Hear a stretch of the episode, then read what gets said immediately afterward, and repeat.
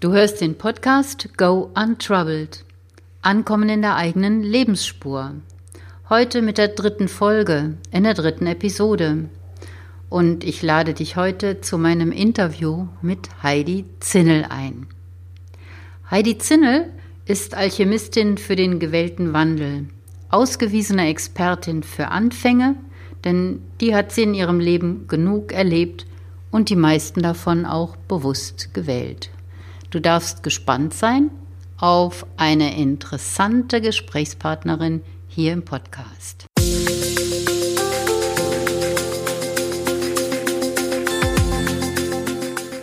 Herzlich willkommen zum Podcast Go Untroubled. Unbeschwerte Geschichten und Impulse, die dich auf dem Weg in eine eigene Lebensspur unterstützen und inspirieren. Du erfährst hier, wie deine persönliche Geschichte das Potenzial entwickeln kann, dich passgenau in deine Lebensspur zu führen. Und jetzt viel Spaß mit dieser Episode.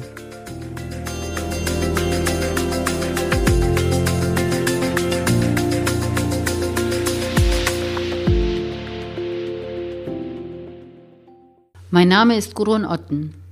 Ich unterstütze Menschen auf dem Weg in ihre Lebensspur mit Impulsen und exklusiven Geschichten dabei, wieder mit sich selbst in Verbindung zu kommen und zeige Wege, die vermisste Lebensenergie aus der eigenen Geschichte zu schöpfen, ohne dabei um die halbe Welt reisen zu müssen. Wie im richtigen Leben, so auch hier ein Anfang und womit fangen wir an? Natürlich möchte ich gerne Heidi Zinnel hier erstmal für euch vorstellen, wer sie ist, wo sie herkommt, warum sie das macht, was sie macht und was das alles mit dem Anfang zu tun hat. Heidi Zinnel hat sehr viele Anfänge in ihrem Leben bewusst eingeleitet und gewählt.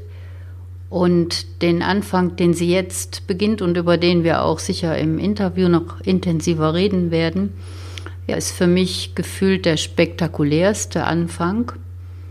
Und die anderen Anfänge, die will ich nur ganz kurz hier erwähnen. Also angefangen hat der Lebensweg von Heidi nach der Schule im Krankenhaus.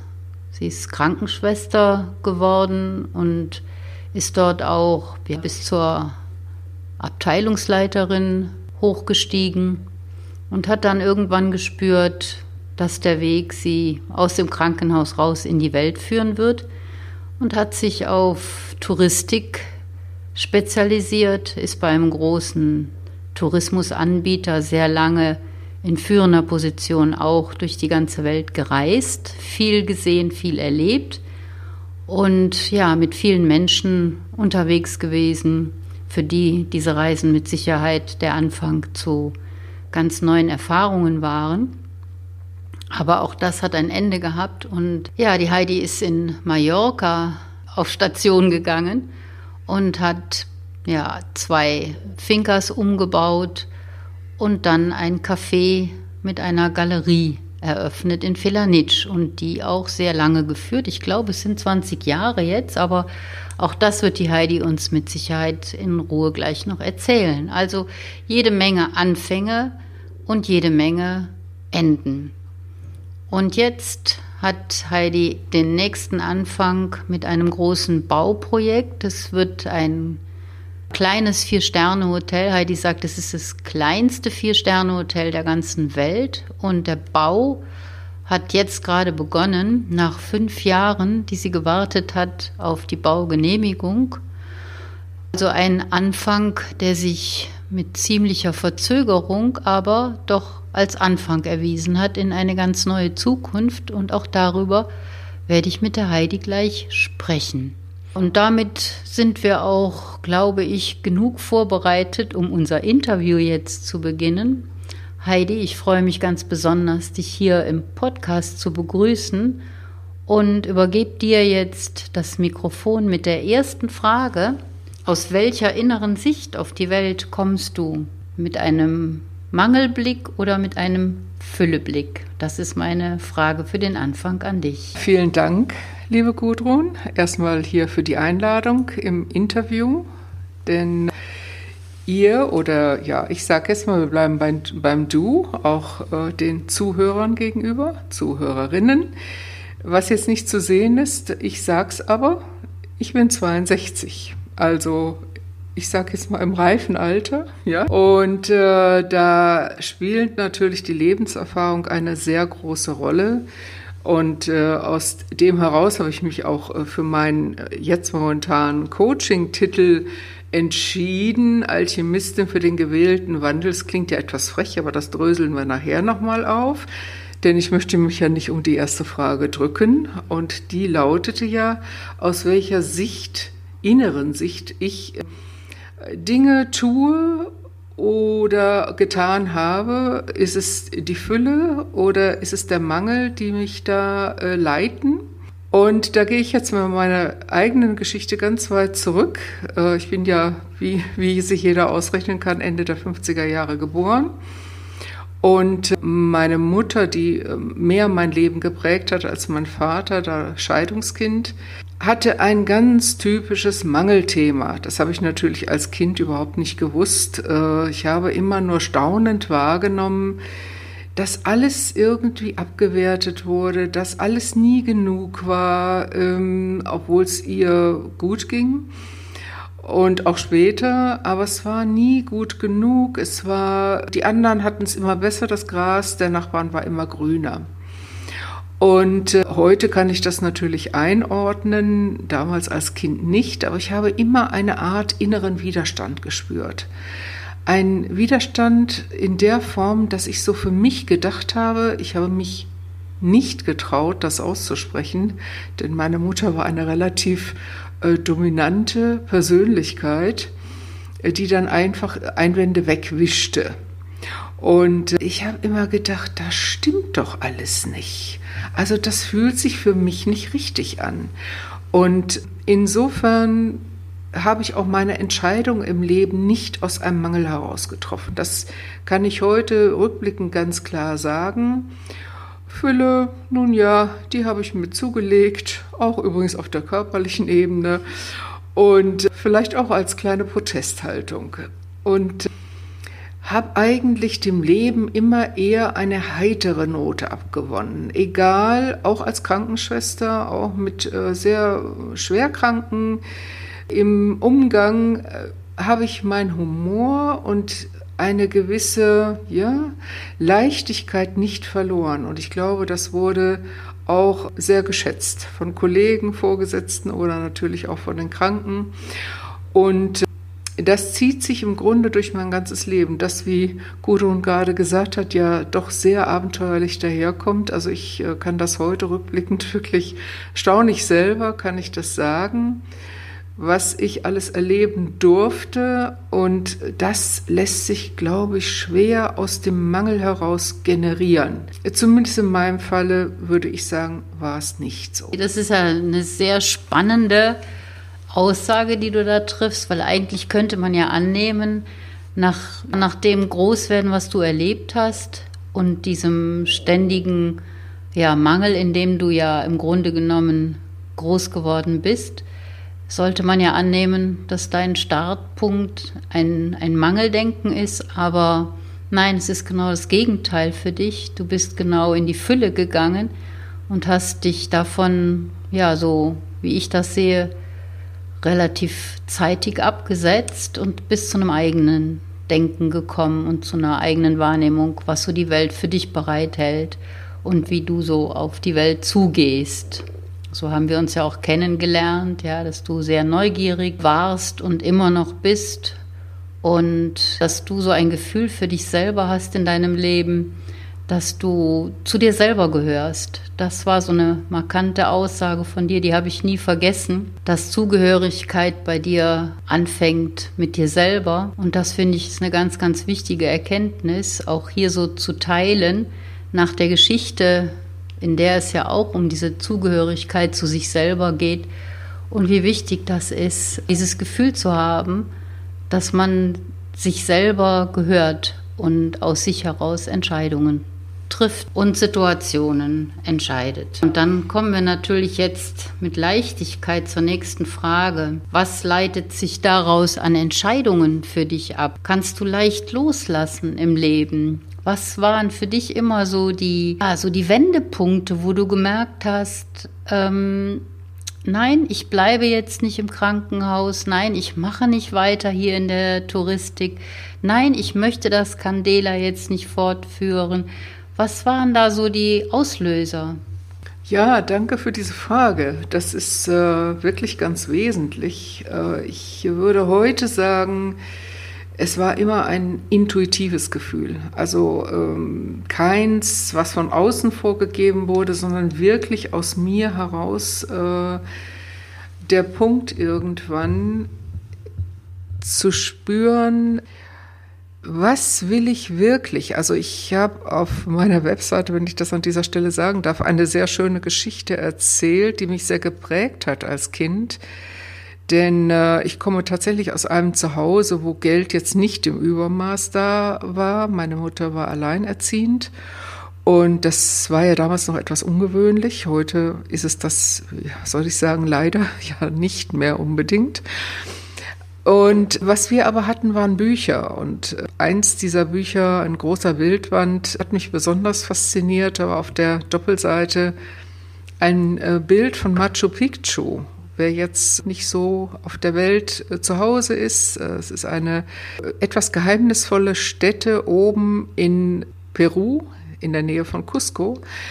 Und dieses Bild hat mich derart fasziniert, da war ich vielleicht zehn Jahre, dass es mich geleitet hat. Und ich mir damals schon in diesen jungen Jahren gesagt habe, wenn ich da oben mal stehe, habe ich alles im Leben erreicht. Das führte dann über mein Krankenschwestern-Dasein. Das war ein Kindheitsthema. Ich war sehr viel krank und wollte es irgendwie wohl besser machen und bin daraus dann Krankenschwester geworden, habe das auch mit Leib und Seele ausgefüllt und habe aber da schon immer diesen Wunsch gehabt, in die Welt raus. Also da war ich 18, da war ich in Griechenland, da kam Ägypten, dann kam schon Indien und alles, was in Asien so damals überhaupt zu besuchen war war ich also schon extrem viel unterwegs und mit 21 stand ich in Machu Picchu. Also da hatte ich ja noch gar nichts im Leben erreicht, aber ich habe damals vier Wochen Südamerika bereist. Das war noch nicht die Zeit des Handys, das war noch nicht die Zeit, wo man irgendwie mal was nachgucken konnte, sondern ein wahres Abenteuer. Und das, glaube ich, leitet mich heute noch. Die Neugier hast du gerade erwähnt. Gudrun, das ist äh, eine Triebfeder bei mir. Ich wollte immer wissen, was irgendwo dahinter ist. Mich hat also nie interessiert, das Oberflächliche oder diese, ja, in dem Fall dann, was die Touristik anbelangt, die Katalogwelt, sondern ich wollte gerne wissen, wie leben Menschen da, wie ticken die da, was gibt's für Geheimnisse. Mich haben äh, kulturelle Stätten angezogen. Ich habe da immer etwas äh, gespürt, was ich damals noch nicht erklären konnte. Ja, das ist heute durchaus anders, aber da kommen wir vielleicht nachher noch drauf. Und insofern gehört so ein Leben und zu loslassen unbedingt zusammen. Denn alles dauerhaft behalten zu wollen, geht nicht. Also habe ich loslassen wirklich fast zu einer Maxime gemacht. Es fällt mir meistens leicht, aber nicht immer. Es fällt mir weniger leicht, Menschen loszulassen.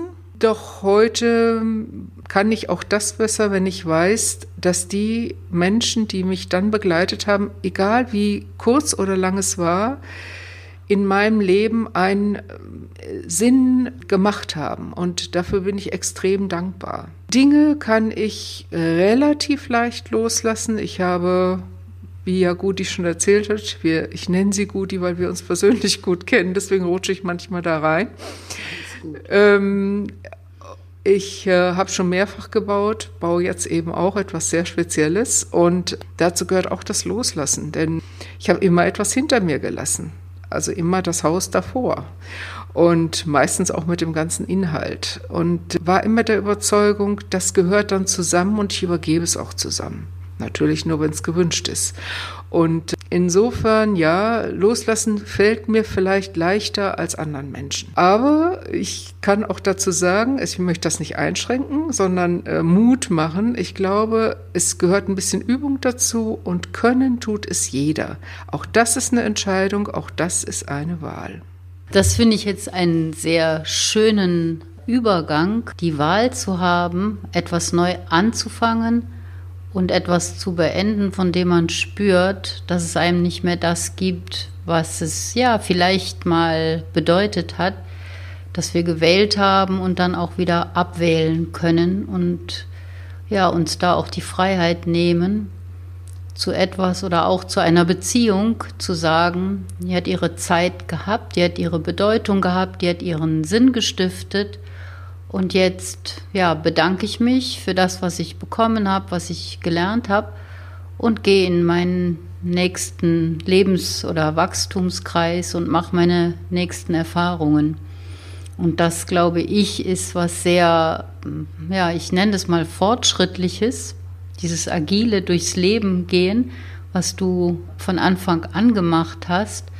Also der normale Aufbau eines Lebens, der war ja immer ein Schritt nach dem anderen, meistens die Karriereleiter hoch, meistens gab es irgendwo ein Haus oder es gab, gab bestimmte Dinge, die man erreicht haben muss im Leben.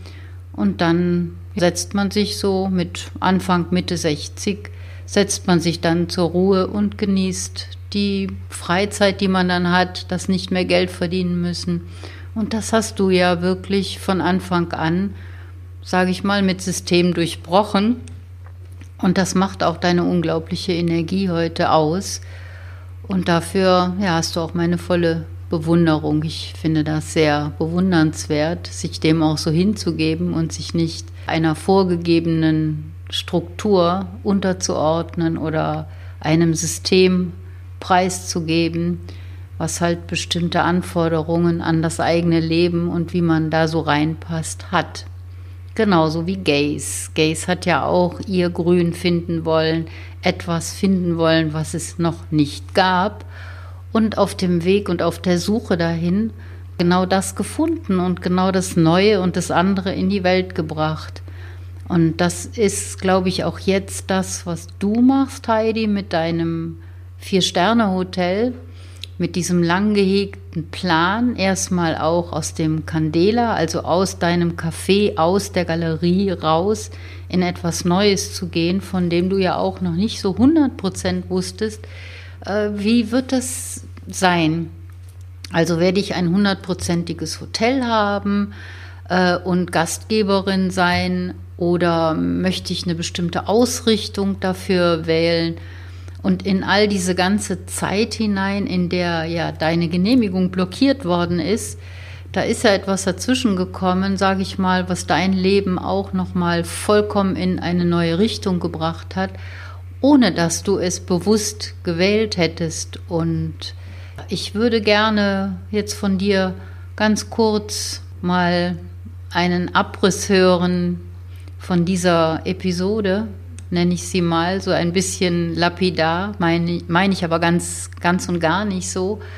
Aber es ist etwas dazwischen gekommen in diese Zeit, in dieses Warten auf etwas, von dem du nicht weißt, wohin es dich führt, äh, was dich in eine Richtung, in eine Lebensrichtung und in eine Denkrichtung geführt hat, die deine Wahrnehmung, glaube ich, nochmal um etliche Tiefen äh, bereichert hat. Wie war das und was war das? Ich danke dir, dass du das ansprichst, Gudrun, denn äh, das ist ein Thema, da möchten die meisten erstmal weghören. Und was mir dazwischen kam, war der Krebs.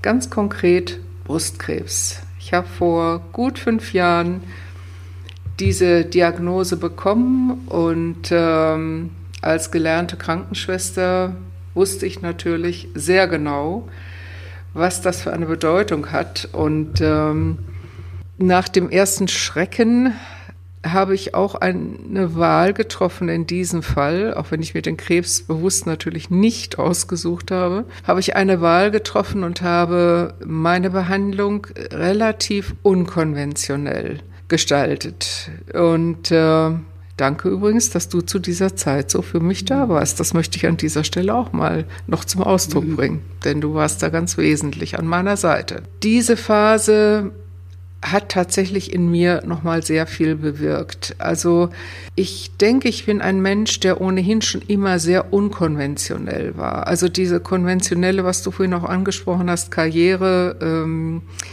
Kinder, Kirche, Küche oder wie auch immer man das drehen möchte, äh, stand bei mir nie so wirklich auf dem Programm. Ich habe es nicht negiert, aber es war nie so meine Vorstellung und äh, bin also da etwas anders durchs Leben gegangen. Denn alles hat einen Preis. Also so ein Leben, wie ich es hatte zu führen, heißt auf der anderen Seite auch auf gewisse Dinge zu verzichten. Und äh, als dieses Thema Krankheit in mein Leben kam, hatte ich auch die Wahl, wie gehe ich damit um. Und äh, wie meine Freunde und auch inzwischen teilweise auch meine Coaching-Klienten wissen, bin ich halt sehr unkonventionell damit umgegangen und es ist gut gegangen. Also ich habe da einfach auf mich gehört, auf meine Intuition und mich nicht beeindrucken lassen von dem, was in der Behandlung vorgegeben ist, in der Tat. Ja, da gibt's also einen genauen Plan. Der hat mich nicht wirklich interessiert, aber das war auch keine Entscheidung oder das war nichts, was über Nacht gewachsen ist, sondern das hat mich in diesen Wochen natürlich selber umgetrieben und manche schlaflose Nacht bereitet. Aber die Entscheidung fiel irgendwann für mich und heute weiß ich natürlich, dass es richtig war. Zu dem Zeitpunkt konnte ich es nicht wissen. Und äh, ich glaube, das ist auch etwas, wenn ich selbst bestimmt durchs Leben gehe, weiß ich ja nicht unbedingt, wie es ausgeht. Aber ich kann eins machen, ich kann damit einverstanden sein. Und wenn es mal schief geht, ist es auch meine Verantwortung. Und ich glaube, das liegt auch über meinem ganzen Leben, die Eigenverantwortung wirklich wahrzunehmen und nicht zu sagen, die gebe ich ab. An niemanden, an keinen Arzt und auch an keine Institution und schon gar nicht an den Staat. Und ich glaube, das ist auch heute das, was viele umtreibt, die heute sehen, das funktioniert auch nicht. Ja, denn im Grunde weiß ich es ja selber. Ich weiß doch irgendwo selber, was kann ich mir zutrauen und was kann ich mir nicht zutrauen. Und unter uns gesagt, es gibt ja durchaus auch Menschen, die da unterstützen können und helfen können. Das Glück haben wir heutzutage. Aber jetzt weiß ich nicht, wie war die Frage dann noch weiter, liebe Gudrun? Habe ich das damit beantwortet? Also der Krebs hat mich nicht gestoppt, sondern er hat mich tatsächlich noch mehr Tiefe finden lassen. Er hat meine Sicht vor allem noch mal sehr geweitet, denn was ich in der Phase natürlich auch gemacht habe, ich habe nicht einfach gesagt, das mache ich nicht, sondern ich habe mich natürlich umfassend und zwar sehr umfassend informiert. Und äh, das ist allerdings eine Arbeit, die wochenlang dauert. Da muss man auch wissen, wo man ansetzen kann.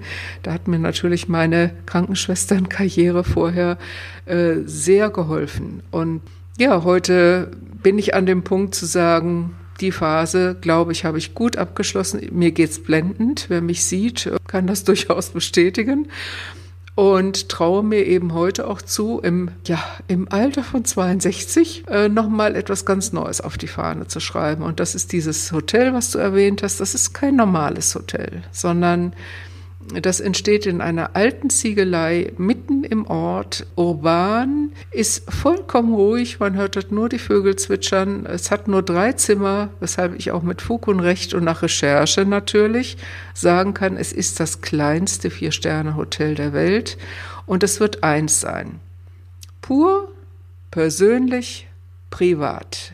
Denn wer dort hinkommt, wer sich dort einbucht, der wird eins finden, sich selber. Und daran liegt wir. Das ist etwas, was heute eine große Kostbarkeit ist, sich nicht unnötig abzulenken, sondern einfach mal bei sich ankommen. Ja, so stelle ich mir das Ganze vor. Und da bin ich gerade kräftig dabei. Das kleinste Vier-Sterne-Hotel der Welt. Und gefühlt ist das für mich jetzt schon der Raum der Essenzen derjenige oder diejenige, die dort Station macht, wird mit Sicherheit in ein Ambiente kommen, was atmet, was Heidi erfahren hat, also was du in deinem Leben alles erfahren und erarbeitet hast. Das wird dort mit Sicherheit Niederschlag finden in, in einer Energie, in einer Umgebung, die sicher so einmalig ist. Und darauf freue ich mich schon. Und da teilen wir uns auch beide einen großen Traum, nämlich einen Raum zu gestalten, der das widerspiegelt, was wir sind und in dem sich Menschen auch wiederfinden können auf der Suche nach neuen Wegen, nach einer neuen Ausrichtung, nach neuen Blickwinkeln. Und ich bin sehr gespannt, auf diesen neuen Raum, der hier entsteht und finde das ganz, ganz toll, dass du diesen Mut aufbringst. Und wenn ich das jetzt noch mal so kurz zusammenfasse, was wir bis jetzt schon herausgearbeitet haben aus deinem Weg zum Thema Anfang, dann sage ich mal, sind das drei Worte, die jetzt für mich hängen geblieben sind. Das eine Wort ist die Neugierde, die einen wirklich immer wieder neu anfangen lässt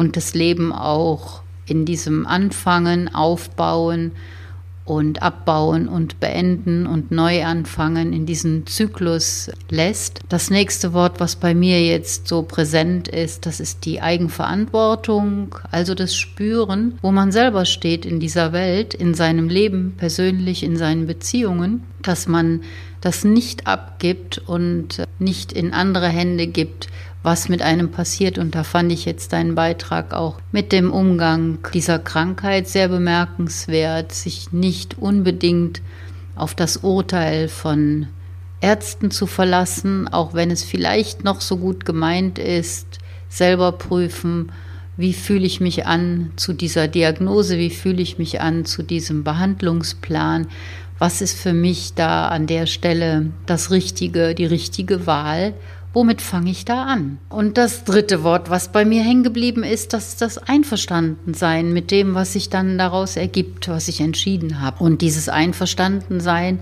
das hast du auch mit ganz viel Disziplin gelebt und erlebt, indem du fünf Jahre auf diese Genehmigung gewartet hast für dieses Hotel. Und ich sag mal, das waren fünf Inkubationsjahre, in denen du zu dem Menschen gereift bist, der du heute bist. Und das wird mit Sicherheit auch in dieses Hotel einfließen und sagen wir mal, die Energie dort bestimmen, den Ton dort bestimmen und die Menschen dort äh, bereichern und anreichern mit deinen ganzen Erfahrungen. Und dann komme ich jetzt zu meiner letzten Frage für dieses Interview. Wie fühlt sich denn der aktuelle Anfang für dich an? Angst? Unsicherheit? Oder Vorfreude und Power nach vorne? Also genau eine Mischung davon. Es ist alles da und alles drin. Also Angst habe auch ich gelegentlich und schlaflose Nächte habe auch ich gelegentlich. Und wie ich damit umgehe, ich lasse sie zu. Ich lasse sie zu. Ich äh, frage mich dann, Hilft sie mir oder hindert sie mich? Und die Antwort kommt dann. Und äh, nicht immer in dem Augenblick, aber vielleicht ein paar Stunden später, vielleicht auch erst einen Tag später. Und das nehme ich als Anlass, ein Stück weit die Angst auch als Helfershelfer zu sehen und nicht als reinen Verhinderer, was sie ja durchaus auch sein kann. Und äh, Vorfreude selbstverständlich, klar. Ich entwerfe unglaublich gerne, ich richte unglaublich gerne ein. Das habe ich ja beruflich sehr lange getan und ich mag es besonders schlicht, aber eben nicht kalt, sondern Räume, die ich gestalte und sei es auch immer ein sehr großer Raum, der muss immer eine Qualität haben von Willkommensein und einer gewissen Wärme, aber schlicht, so dass die Menschen, die sich dort aufhalten, sich selber mitbringen können und sich dort auch wohlfühlen und sich selber dort sehen können. Das ist mir ein Anliegen. Und ja, in der Hinsicht wird dieses Hotelchen schon etwas sehr Besonderes sein. Und habe ich jetzt noch was vergessen? War da noch was? Angst, Vorfreude, Angst, Unsicherheit. Unsicherheit, ja klar, manchmal bin ich auch unsicher. Also das gehört alles dazu und es darf alles so sein. Ja, liebe Heidi, dann möchte ich mich heute bei dir bedanken für deine Zeit und für all das, was du hier in diesem Interview zum Thema Anfang beitragen konntest. Das war eine ganze Menge. Und ja, ich hoffe, dass euch das inspiriert hat, dass es euch angeregt hat, dass es vielleicht einen Impuls gegeben hat in diesem Gespräch, der euch dabei unterstützt, eine Entscheidung zu treffen, die euch in einen neuen Anfang bringt oder in eine neue Situation. Und es würde mich freuen, wenn wir das mit diesem Gespräch geschafft hätten. Heidi, vielen Dank und dir noch ganz, ganz viel Erfolg beim Bau von deinem Hotel. Und nächstes Jahr denke ich mir, vielleicht oder übernächstes Jahr, dann wird es eventuell an dieser Stelle ein zweites Interview geben mit dir. Das wäre super toll. Und wir berichten dann über die Eröffnung des kleinsten Vier-Sterne-Hotels hier in Juckmajor. Ich sag mal ganz herzlichen Dank an dieser Stelle an dich, Gudrun, an die Zuhörer beziehungsweise natürlich Zuhörerinnen. Und äh, ja, ich äh, vielleicht als Abschluss würde sagen, bleibt neugierig. Dann sind Anfänge einfach nur schön. Apropos neugierig. Ich habe meinen letzten Punkt natürlich vergessen. Der kleine Gruß aus der Küche von der Heidi.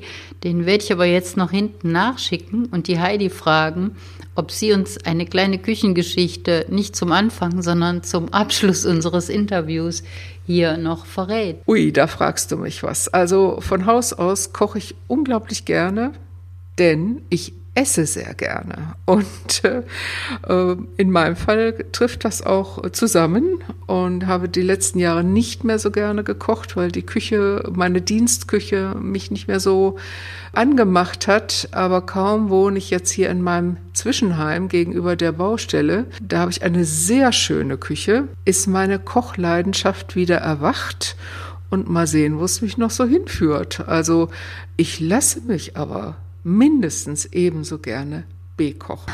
Also jetzt aber machen wir wirklich Schluss für heute mit diesem kleinen Gruß von der Heidi aus der Küche und diesem Anfang für Sie wieder mit Spaß zu kochen.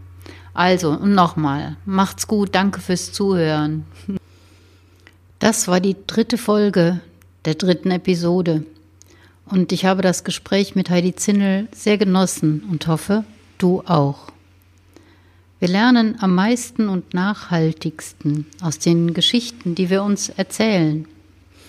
Erlebte Geschichten haben dabei eine große Wirkung, denn wir kommen in Verbindung mit den Emotionen eines anderen Menschen und lernen an diesem Beispiel, weil unsere Emotionen ebenfalls beteiligt werden. So viel für den Anfang und das Ende dieser Folge. Womit möchtest du anfangen? Aber traust dich noch nicht, weißt nicht wie oder wann. Was brauchst du für deine Entscheidung? Wenn du neugierig geworden bist auf diese Transformationsarbeit, dann lade ich dich zu einem Impulsgespräch ein. Es ist kostenfrei und du bekommst eine erste Orientierung, ob eine eigene Geschichte für dich die richtige Unterstützung sein kann. Du findest den Link für die Buchung in den Show Notes und ich freue mich auf unser Gespräch. Wenn du regelmäßig eine kurze Impulsgeschichte von mir in deinem Postfach finden möchtest, trage dich gerne in meinen Impulsletter ein.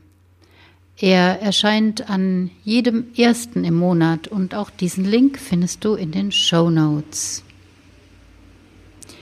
Das war die dritte Folge der dritten Episode von Go Untroubled und ich hoffe, sie hat dich inspiriert. Vielen Dank für die Zeit, die du mit mir hier verbracht hast. Nächste Woche freue ich mich auf dich hier und wir hocken wieder zusammen in meiner Küche, trinken gemeinsam einen Cappuccino und plaudern über Anfänge, die in der Küche ihr besonderes Aroma entfalten. Bis dahin wünsche ich dir schöne türkisblaue Momente und eine gute Woche. Deine Gudrun Otten.